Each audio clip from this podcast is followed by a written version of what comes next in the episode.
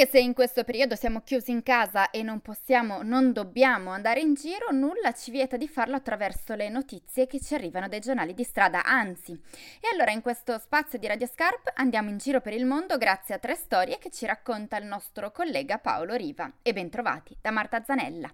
Partiamo dunque dagli Stati Uniti, dove il governatore della California si è impegnato in un tour di una settimana in tutto lo stato.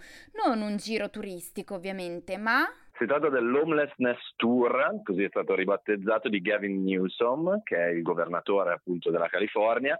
La California è uno degli stati più sicuramente famosi degli Stati Uniti, sicuramente uno dei più ricchi, è famosa per Hollywood e per la Silicon Valley, ma non tutti sanno che su 39 milioni di abitanti i senza dimora sono oltre 130 mila e quindi si tratta di una vera e propria eh, emergenza. Il governatore ha quindi deciso di dedicare una settimana eh, a un viaggio all'interno dei suoi territori per capire meglio la situazione e per cercare delle possibili situazioni. E quindi diciamo, è stato nelle città dove questo fenomeno è più marcato, su tutte San Francisco e l'area della Silicon Valley, ma anche in diverse comunità eh, rurali e agricole dove il fenomeno è pur presente, questa è un po' una sorpresa.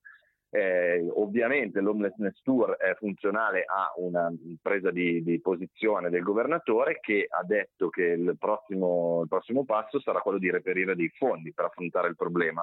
E eh, questo viaggio è servito a stimare in circa 750 milioni di dollari nei prossimi due anni le necessità economiche per affrontare un problema che è sempre eh, più forte in questo Stato americano. Dalla costa ovest degli Stati Uniti attraversiamo l'Oceano Pacifico e andiamo a scoprire la storia di un monaco speciale in Giappone. Sì, è la storia di Hideaki Kanda, così si chiama questo monaco un po' particolare, un po' sui generis. I monaci in generale e i monaci buddisti nello specifico di norma vivono in comunità eh, monastiche all'interno eh, degli edifici che sono i monasteri e quindi ci sono molti monaci che fanno una vita comunitaria.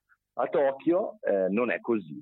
Eh, Hideaki è stato il primo, così lo ribattezza The Big Issue Japan, monaco buddista freelance, eh, perché dopo un'esperienza di vita particolarmente diciamo, tortuosa e, e, e ricca di, di episodi, eh, ha creato il suo monastero accanto a casa sostanzialmente. Ha adibito una piccola stanza della sua piccola abitazione a monastero e qui riceve le persone che, ciononostante, eh, lo vengono a cercare in maniera abbastanza costante e, e numerosa.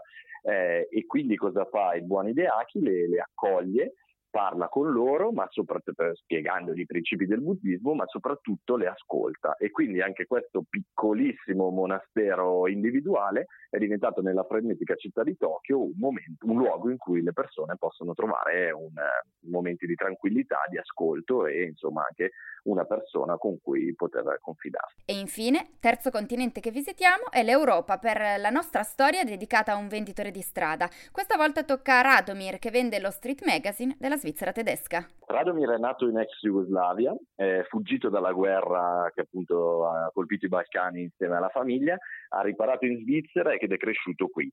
A 28 anni, dopo insomma, un po' di difficoltà nella sua vita, è diventato uno dei venditori più creativi appunto del, del giornale di strada Surprise. Il suo luogo di lavoro è la stazione di Basilea, quindi dicevamo nella, nella Svizzera tedesca, ed è di fronte allo scalo ferroviario che incanta i suoi clienti, perché Radomir non si limita a vendere in maniera diciamo più tradizionale il suo giornale di strada, improvvisa anche dei numeri di giocoleria o degli spettacoli di ballo che servono ad attirare l'attenzione e quindi ad attirare anche nuovi clienti eh, ai quali lui vende eh, il giornale. Grazie a Paolo, speriamo di avervi fatto compagnia portandovi in giro virtualmente e in sicurezza. Da Marta Zanella, appuntamento al prossimo Radio Scarp.